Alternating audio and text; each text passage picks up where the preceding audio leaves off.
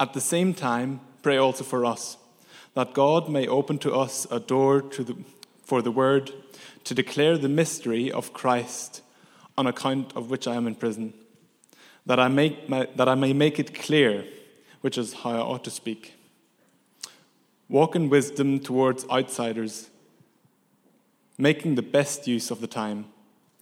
Let your speech always be gracious, seasoned with salt, so that you may know how you ought to answer each question. This is the word of the Lord.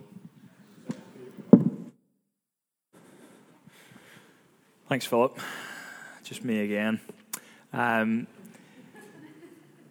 we, uh, as I said, we've been thinking about our um, our life as a church together. Um, we've been doing that through a sermon series called Family Traits, um, and we thought a lot about our mission statement as a church. Uh, our mission statement, it's not the kind of um, this is the be all and end all of, our church, but, but it's really important to have a clear mission statement because it helps you understand what you're all about, and it helps other people understand what you're all about, why you do the things that you do. And everything that we do as a church is to this end. You'll see it on the screen. Um, because we're a church here at Village that desires to be a gospel shaped community of people who love Jesus, who love each other, and who love our city of Belfast, and beyond that as well, as we join God in the renewal of all things. This is who we want to be.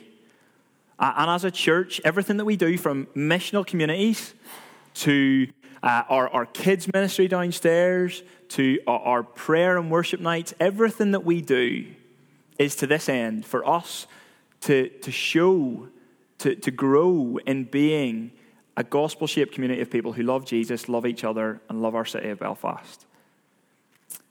Now, this morning, we're going to think a little bit more specifically about that last bit. What does it look like for us to love our city of Belfast in a way that makes Jesus Christ known? In a way that glorifies Jesus Christ? In a way that the others can see Jesus and can hear the truth about Jesus Christ and can come to know Jesus Christ like we do in this room? I, um, I heard uh, another pastor in another church ask this question a wee while ago, and it, and it stuck with me um, because it was quite a jarring question. And I'm going to I'm gonna let you know what he asked. I'm not going to necessarily ask it to us because it was quite jarring, but there was something in it that, that made me stop and think. And he asked this question Does our church have more of a cruise ship mentality or a lifeboat mentality? Does our church have more of a cruise ship mentality or a lifeboat mentality? Now, it might not be very clear and obvious uh, what he's getting at, so let me explain. Think about a cruise ship for a moment. The primary mentality of a cruise ship is about looking after those who are on board. It's about keeping those on the ship comfortable and happy. It's about catering, catering for their needs above everything else. That's a cruise ship mentality. But on the other th- hand, I want, want you to think about a lifeboat mentality for a moment. Because the primary concern on a lifeboat is not for those on board, but for those who are lost at sea. It's what the RNLI is all about. If you look at their website, it says saving lives at sea. That's their mission statement, clear as day. Saving those who are lost at sea and who are in desperate need of rescue. And so, that pastor asking that question does our church have more of a cruise ship mentality or a lifeboat mentality? Do you see what he was getting at? Are we as a church only concerned for those who are on board? For those who are inside the church? Or are we just as concerned about those who are out there in this world who are in desperate need of rescue? It's quite a, a jarring question, isn't it? And maybe he is just turning the needle a wee bit too much, but it did make me stop and think about our church and our mentality and, and how easy it is for churches in general to become very inward focused. It's not denying at all that Loving and caring for each other inside the church is what Jesus calls us to do. Uh, it's what we're to do in, in the family. We're to love one another and care for one another and bear each other's burdens and help keep, keep each other accountable as we live for Jesus Christ. There should be an inward focus, absolutely. Discipleship and maturing in Jesus Christ as those inside the church, as we study His Word together, as we meet to pray and share our lives together. That is crucial, vitally important. But churches must never forget that out there, all around us, is a sea of people who are lost and perishing without a Savior. The Apostle Peter says in 1 Peter 2 that God has graciously poured out his mercy and his love on us. He has raised us, if we are followers of, Jesus, followers of Jesus Christ, He's raised us to new life. He's given us a living hope. And why has He done that? Well, Peter says in verse 9 of chapter 2 He has done that so that we proclaim the excellencies of Him who called us out of darkness and into His wonderful light. We haven't been saved from sin and adopted into God's family just so that we get a one way ticket on a cruise ship to heaven. We've been saved from our sin through Jesus' sacrifice on the cross so that others in this world who we live amongst and alongside, so that they, they may be brought from the darkness too into God's wonderful light. So that they can have the opportunity to hear and to respond and to trust in Jesus Christ as their Savior and Lord. We are God's people. Peter says we are His treasured possession. And we have been saved by Him and given a purpose by Him. And that purpose is to glorify Him and make Him known to a world out there that will one day perish without Him. And the question for us that I want us to consider this morning is how do we do that? How do we glorify Jesus and make him known in this world? How do we practically do that as a church? Because I do believe that as a church we have that, that passion, that desire to make Jesus known in our communities, in our workplaces, in our streets that we live on, in the neighborhoods that we're in. We do have that desire with friends, with family members outside the church, but the question is how do we do it? What does it actually even look like to go about making Jesus Christ known? This is a very simple sermon this morning because I'm a very simple kind of a man. But my hope is that in being very simple, we see that this is something that we all can do, that we're all called to do. I want us to see that it's practical, that this is actually involving doing something. And I hope that we're challenged by God in one sense to be a church that, that seeks to cultivate and maintain that kind of a lifeboat mentality when it comes to mission, where we see the lost around us and our hearts long for them to know Jesus Christ. And so we go to them and we hold out to them the life transforming news of the gospel. I want God to challenge us in that, but also I, I, want Him to encourage us this morning. To encourage us to see that, that saving lost souls does not depend on us, it depends on Him. He's the God of salvation, and He will work in us, and He will work through us if we ask Him to. So I'm going to pray. I'm going to ask for His help as we look at this, this text this morning in Colossians 4, and then we'll get going in it. Let me pray. Father, we thank you that, well, we can call you our Father. That's not because of anything that we have done, that's not because we deserve it. More than anyone else out there in this world, we can call you Father because you, you have set your love and your favor upon us. You have graciously reached down into our lives and you've pulled us out of the darkness, of the darkness of our sin, the darkness of death. You've pulled us out of that and you've lifted us up and set our feet upon a rock, that rock being Jesus Christ, our Lord, our Savior, our Redeemer. Lord, show us this morning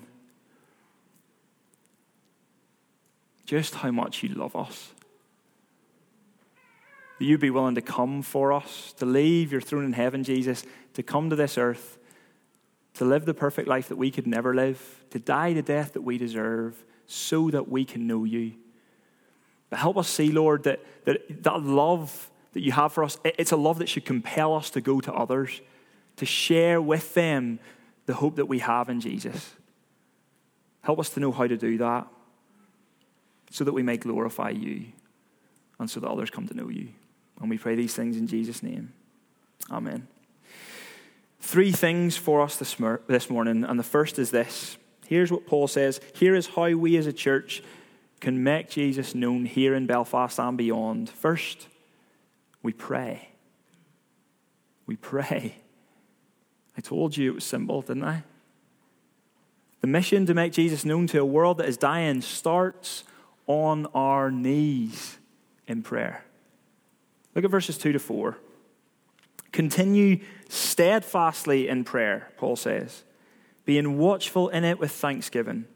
At the same time, pray also for us that God may open a door to us, uh, open to us a door for the word to declare the mystery of Christ on account of which I am in prison, that I may make it clear which is how I ought to speak. Prayer is, is just showing our absolute dependence on God for all things. Prayer is acknowledging that, that God is the one who is in charge of all things. It's saying, God, I know that, that I have no power in and of myself to, to do anything, to change any situations or circumstances. But Lord, I know that you do. You're the all powerful God of the universe. And I'm going to trust you. I'm going to trust you to lead me. I'm going to trust your plans and your purposes for my life. That's what prayer is. And prayer is foundational to our mission as a church. You see what Paul says? He says, be steadfast in prayer. The NIV actually says it, be devoted to God in prayer. Devoted, committed, consistently praying. But why?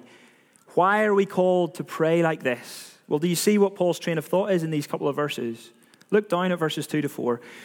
Paul knows that the only way that doors open for lost people to hear about Jesus Christ is if God is at work. And so in prayer, we ask Him to work. And Paul knows that the only way people can have the mystery of Jesus Christ revealed to them and come alive to them in their hearts is if God is at work. That's what he says in 2 Corinthians 4. Paul says it's God who has the power to shine his light into people's hearts, to give the knowledge of his glory in the face of Jesus Christ. No one else can do that, only God. So we pray and we ask him to work. And Paul knows that the only way our hearts as his people are changed to truly love and show compassion for the lost around us is if God is at work in us by His Spirit. We need God to work. And so we ask Him to work in prayer. Paul actually says here to this church in Colossae, Will you pray for me? And will you pray for my fellow workers that we would be able to make Jesus Christ known? Paul knows that, that the power doesn't lie with him, it lies with God. And so he asks for this church to pray that, that the words even they speak would be from God and the words that they speak would be used by God. That they'd be clear and faithful and bold in presenting Jesus Christ. Paul knows salvation belongs to God and God alone. The power to bring people from spiritual death to spiritual life, it's God's power. And so, if we want people to come to know Jesus, if it's the desire of our hearts for Him to be made known in this world, in this community, in Belfast, then God invites us to pray and to have Him do the work that only He can do. Pray steadfastly, consistently, pray intentionally, and specifically about what is going on in our lives and in, in the lives of those around us. That intentionality in prayer. I think that's what Paul is getting at at the end of verse 2. He says, Continue steadfastly in prayer, being watchful in it with thanksgiving. That word watchful in the Greek, in the original, it, it just means being alert, being awake, being alive to what God is doing. And so Paul's saying we should be awake as we pray. We should be alive and alert to what God is doing around us, being watchful in prayer so that we can bring the needs of this community before God for Him to work so that we can bring the things that He's laid on our hearts for the people around us to Him in prayer. And as we pray watchfully, God will open our eyes to see Him at work, to see what He is doing in our lives, to see how He is working through us, to see what He's doing in this community, opening doors for us, speaking through us, revealing Himself to those who don't yet know Him. And Paul says when that happens, well, our prayers will then overflow with thanksgiving to God because we know that it's Him at work and not us. It's all to His glory and not our own. What does this mean for us? How can we bring this home to us here now in Belfast in 2022, making Jesus known here in our city of Belfast? Well, it's pretty simple, isn't it? The call is to be consistent in prayer to be steadfast in prayer, devoted in prayer to God. What does that look like for you? What might that look like this week? Could you be more intentional in praying for opportunities in specific ways? I know I could. Probably the word that, that came to my mind when I thought about my prayer life, especially for the lost, is sporadic, a bit here and there. But my desire is for God to bring people into his family, to bring people from death to life. And if that's going to happen, God says, Well, come before me and pray. Ask me to do what only I can do. How could we be a bit more intentional as a church? Thinking about our, our missional communities as they get going over this next wee while. What might it look like for you as a missional community as you gather to set aside some time to talk specifically about those people in your life who you're living amongst, who don't yet know Jesus, who you would love to be able to share the hope of Jesus Christ with. What might it look like for us uh, as a church to come together on a Monday evening when we pray in our prayer gatherings to bring the needs of this community before God in prayer? Being devoted to God in prayer. Think about even specific things that we have in our lives. What might it look like as you come to Tots on a Friday, if you're a mum or a dad and you're bringing your toddler along, to pray as you come towards the door, before the door opens, that God would open a door for you this morning? A door to, to even just befriend someone, to get to know someone, to, to build a relationship with someone so that things could deepen, conversation further, and actually, you could help them understand what it means to follow Jesus Christ, why you are part of this church. What might it look like as you maybe approach the door in your office at work? You go to walk into the classroom, you go to walk into the break room. It doesn't have to be door related, by the way, it can be anywhere. But what might it look like for you to be more intentional? Thinking of those specific places where you could just pray, something short God, open a door. God, work in my heart. Show me these people as you see them.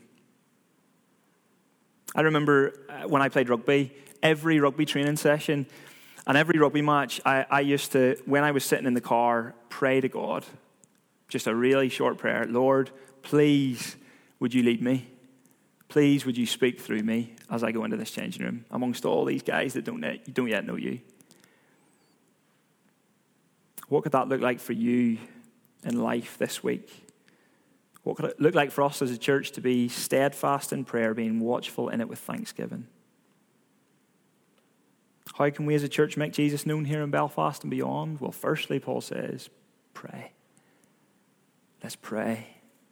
And secondly, Paul says, live wisely and purposefully. Live wisely and purposefully. Look at verse 5. Wisdom toward outsiders, making the best use of the time.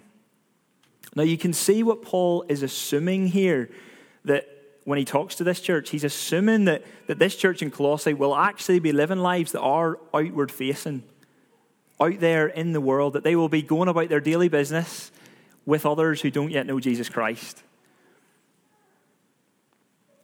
And that's probably the first question for us as a church to ask ourselves Are we being disciples of Jesus Christ who are living our lives amongst outsiders?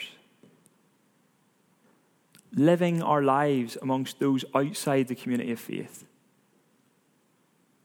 Uh, Paul's not just talking here about being amongst people the way I'm amongst them at the bus stop before I come down here on a Sunday morning.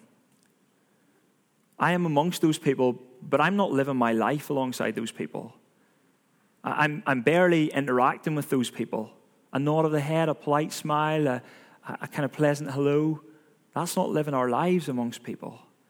What Paul is talking about here is living in full view of others and having their lives being interwoven with ours, having them in our homes, seeing how we live there inviting them to be part of the things that are normal to us in life, going to the park as a family, going for a coffee, going out for dinner, developing deep and authentic relationships with people. That's what Paul is talking about. And sometimes I think, as Christians in the church, especially here in, in Northern Ireland, in Belfast, where there are lots of people who believe in Jesus Christ or who at least go to church there is the potential that we can become very inward focused and our lives can be spent with only people who are in the church, in the community of faith, not those outside. And the danger is if we, we have very few of those meaningful, deep relationships with those outside the church family, then the opportunities that we have to, to influence and to share our lives in the gospel with them are so, so limited. A question maybe worth asking yourself this week is how much of my week is spent with people who don't yet believe in Jesus Christ? Not just being acquaintances or passers-by, but actually being people who I consider friends, people who I am living my life amongst. Paul would say if we want to reach people with the gospel, if we want to show them how the gospel makes sense of life, if we want to have gospel conversations with those people, then we need to develop those authentic, meaningful, deep relationships with them. It's why we've made some of the changes that we have as a church whenever it comes to things like missional communities. It's why we're, we're maybe, maybe thinking about some of the, the ways that we're actually being able to get out into the community. Things like tots. We're not just doing tots as a, you know, this is what every church does, let's put a, a parents and tots on. No, we're doing that because we, we want it to be an opportunity for us to meet people who don't yet know Jesus Christ, to build relationships with them. It can't just happen on a Friday morning down there for an hour, it has to go further than that missional communities, even. We, have we've, we've trimmed the time maybe that we spend uh, having family dinners to those two weeks because we want to be able to give you, as the church family, the opportunity to use those other times, those other weeks, the space and the margin to be able to live your lives together, yes, which is important, but also to live our lives with others who don't yet know Jesus, to invite them in to meet others who are part of this community of faith so that they see the gospel lived out together. And so they become curious and wonder what's all about? Why do you live the way you do? Why do you serve each other and love each other the way you do? It's so different from what I see in the world. Isn't that what Gareth was talking about last week when he, when he talked about his friend Pip, who lived with him and, saw people coming into the home, his home, and he was sharing his life with them, opening God's word, serving each other, and she was intrigued. She wanted to know why asking questions about Jesus Christ. This is what it looks like to be ordinary people doing ordinary things with gospel intentionality. I'm not saying any of this is easy. I'm not saying that that this is something that really does come naturally to all of us. I know that, that there are many of us in this room that, that thinking about being really vulnerable and building relationships maybe makes us squirm a bit because we are maybe a bit more introverted. But how can we do this together in our families? How can we encourage each other together, even in our church as a family, to do this? Because living lives like this, it does require a level of sacrifice sacrificing our comfort and our time and our energy to develop these kinds of relationships, to go out with guys from work for a drink after we finished at the end of the day, or to ask one of those parents who we meet at Tots to come along to the park with us later on in the week, or to have those neighbours round for dinner. And living like this, it requires a level of vulnerability too, where we are opening ourselves up opening ourselves up to, to show people what our lives actually look like authentic lives lived for Jesus Christ. A brilliant story of this came to mind during the week whenever I was writing the sermon. Um, when I was thinking of a couple in our church, they don't know I'm going to say this and they'll know who they are whenever I'm saying it, but maybe you won't. But they had their neighbours and their kids round um, for dinner one night. Um, their neighbours' kids, not a church going family, not, not Christians. Um, and they, they had dinner all prepared. Um, dinner was on the table. They were ready to go. And everyone was sitting around, nice and politely waiting. Uh, and then the husband in the couple, he said to the family, we, we usually say grace or we usually pray to God and, and thank Him for the food before we eat. Would you be happy if we did that now? And the family said, Yes, very happy. Uh, and the guy, he, he prayed. Uh, and it was funny when I went to them. I'm not wanting to throw his wife under the bus at all here, not at all, because they're both incredibly missional and wonderful people. Um, but she said at that time she was feeling a bit, whew, the heat started to rise a wee bit, the temperature in the room. She was feeling a wee bit hot under the collar because she didn't know how they were going to react. But I loved what her husband said. He said, If I hadn't prayed, well, that would have just been inauthentic because we do it every night. Before we eat, that's just what we do in this family. I love that. I think that, in the smallest kind of a way, but also in massive ways as well, in terms of the impact that could have on that family, that's what it looks like to walk in wisdom towards outsiders. Earthly wisdom would say they're going to be weirded out by us praying to a God that they don't believe in. We've invited them in. Is it a bit too far for us to, to do something like this? But the wisdom from above, the wisdom that comes from God, it says, be your true selves in Jesus Christ. Be unashamed of how the gospel has changed you and is changing you. And you just never know what God will do with that. How do we reach people? Paul says, live wisely and purposefully amongst unbelievers and make the best use of the time. And finally, how do we make Jesus Christ known? We speak with grace and we speak the truth. We speak with grace and we speak the truth. You might know Francis of Assisi, uh, probably his most famous quote. He says, Preach the gospel at all times, when necessary, use words. Now, while Colossians 4 strongly agrees that our witness as Christians is shown to be authentic and real by our lifestyle and our actions, it fundamentally disagrees that we can preach the gospel without using words. See, five times in five verses, Paul uses words which refer to spoken language word, declare, speak, speech, answer. Words are important. What we say is important because it's the gospel message, the word about Jesus Christ. That's the power to bring about salvation.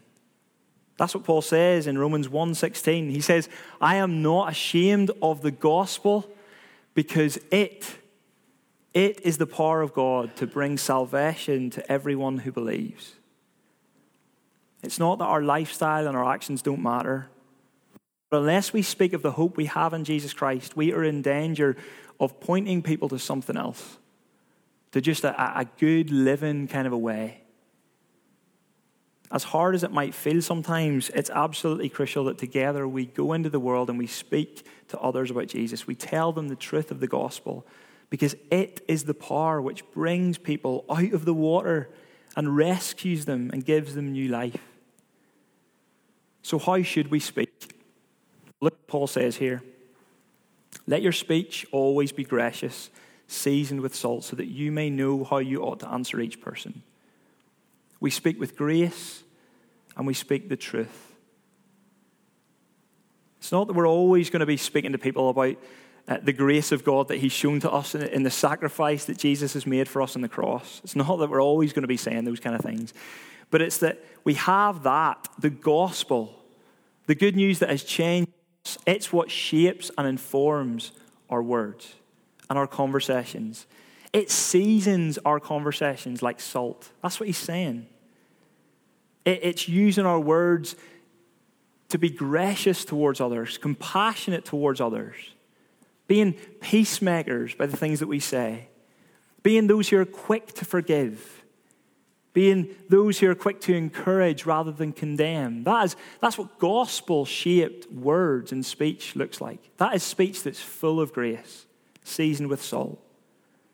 And how different would speech like that be in this world? in your workplace, eh, around the, the dinner table with your family, with friends. Do you see what speech like this does? Paul says. Let your speech always be gracious, seasoned with salt, so that you may know how you ought to answer each person. See, when we live like this, when we speak this in a way that's filled with grace, Paul says people will wonder why. It will draw them to Jesus Christ to ask questions. Questions that we ought to be able to answer, ready to answer in a way that points them to Jesus Christ and the grace that he has shown to us. Uh, Peter says a similar thing in 1 Peter 3, verse 15. He says, But in your hearts revere Christ as Lord. Honor Jesus Christ above everyone and everything else. Revere him as Lord. And when people notice you doing that, living in a way where you are honoring Christ, speaking in a way where you're honoring Christ, then be ready. Be prepared. Always be prepared to give an answer to everyone who asks you to give the reason for the hope that you have. But do this with gentleness and respect. Be ready to speak the truth to people. Be ready and prepared to give an answer to them which points them to Jesus Christ. Don't do it in a way that forces it down their throat. Don't do it in an antagonistic kind of way where we're looking to try and win an argument. That's not gracious speech. Instead, do it with gentleness and respect. I'm thinking again of an example of this with a, in my life, a, a friend who isn't a Christian. He visited us recently, um, and he, he was holding our, our newborn baby, Mari. Um, and he is a child of his own, and, and, he was looking down at Maddie. There's something about looking at a baby that just makes you a bit more vulnerable, doesn't it? Um, and, and, he said, oh, Little one, you're going to grow up in a crazy world. It's a crazy world that you're growing up in. And at that moment, I just thought, oh, do you know what? There's an opportunity for me to say something here. And I said, It is. It's a mad world, crazy world in so many ways. But that's why I'm so thankful that Jesus Christ is in charge and he's, he knows what he's doing. My friend, he didn't seem to, to bat an eyelid. He didn't seem to care at all by what I'd said. We've had conversations before which have been more gospel kind of filled. But even in that, I just wanted to throw something out there that, that caused him to be curious, maybe, to, to kind of act like a stone in his shoe, to nag at him. Maybe he'll ask again, What did you mean by that? we should be ready and prepared to give an answer for the hope that we have in Jesus Christ. There is so much more to say in all this. And we as a church, we want to help us in our evangelism, help us as we make Jesus Christ known, which is why we offer things like evangelism training. So if you're someone who is thinking, you know, I would love to, to, to get better or to, to improve or to mature and grow in, in how I actually share Jesus, how I'm prepared to give an answer for the hope I have, we're going to be doing some training later on, end of October, start of November. Look out for that training. It'd be great to have lots of people in our church along. Anybody can do this in normal, natural ways. seasoning our conversation with grace and pointing people to Jesus. But also, we want to help in ways where um, we kind of take the pressure off you a little bit in some respects, where things like Hope Explored. We're planning to do another Hope Explored course in January. And the reason why we do that is because it's a more formal thing to invite people to come along to where they will hear the gospel message explained loud and clear. And, and it will allow you to then have those kind of gospel conversations with them. Your job is not done when you get someone to come along to Hope Explored. That's where the fun begins. That's where the conversations start. So look out for that again in January, off the back of Christmas. But why not now start by praying? Praying for those people, that person maybe in your life who you'd love to have a conversation with about Jesus. Why not pray about them? Maybe for the next couple of months ahead of Hope Explored, that, that you would have an opportunity to invite them to come along with you to that. How can we be a church that makes Jesus Christ known here in Belfast and beyond. Three practical, simple things that Paul says pray, live wisely and purposefully towards outsider, and speak differently and boldly. And as we finish, I want to be really clear that the way we become a follower of Jesus Christ is not by doing any of these things. We don't become better Christians by doing any of these things. We don't become more acceptable or, or more loved by God by praying or by living these kind of lives or by speaking of Jesus. No, none of that. None of that is how we're accepted by Him. It's all through Jesus Christ and His love for us. His love that compelled Him to leave heaven and come to this earth to live the perfect life that you and I could never live to, to go to the cross willingly for us, to take the punishment that we deserve for our sin so that we could be forgiven, so that our lives could be transformed, so that we could be brought from darkness to light. That is what it's all about. Christ's love for us. And as we come to the table this morning, this is a meal which displays Christ's love for us.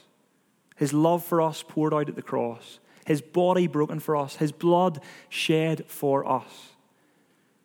It's a love that's displayed and it's a love that's remembered each week as we come. So we're going to do that as believers this morning. But it's also remembering that Christ's love compels us, changes us drives us out of these doors to go and to live these gospel shaped lives and to speak to people about Jesus Christ because we love him. We treasure him above everything else. That's what Paul says in 2 Corinthians 5. Christ's love compels us. He died for all, that those who live should no longer live for themselves, but for him who died for them and was raised again. This is how we, we leave today. We leave remembering Christ's love, reflecting on his love for us, compelled by his love to go, to make him known to a world out there that, that desperately needs a Savior. A Savior that we know, and a Savior that we can introduce them to. Let me pray for us. Father God, we thank you for your word. We thank you for the gospel the gospel, which, Lord, is, is good news, incredible news for all who trust in Jesus Christ. Lord, thank you that in this room, as followers of Jesus, we've, we've been saved by you because you're gracious and merciful, because you love us. Now, Lord, may that love that you have for us, may it change us. May it just change our hearts deepen our love for you and for others, Lord. May that love compel us, Lord, to then go into this world and to make you known. Because, Lord, we want to be a church that proclaims the excellencies of, of you, because you have brought us from darkness into light. Lord, as we come to the table, May we be encouraged once again. May our hearts be stirred to praise you and thank you for all that you've done for us. And may our hearts be changed, Lord, as we leave here today. I pray these things in Jesus' name. Amen.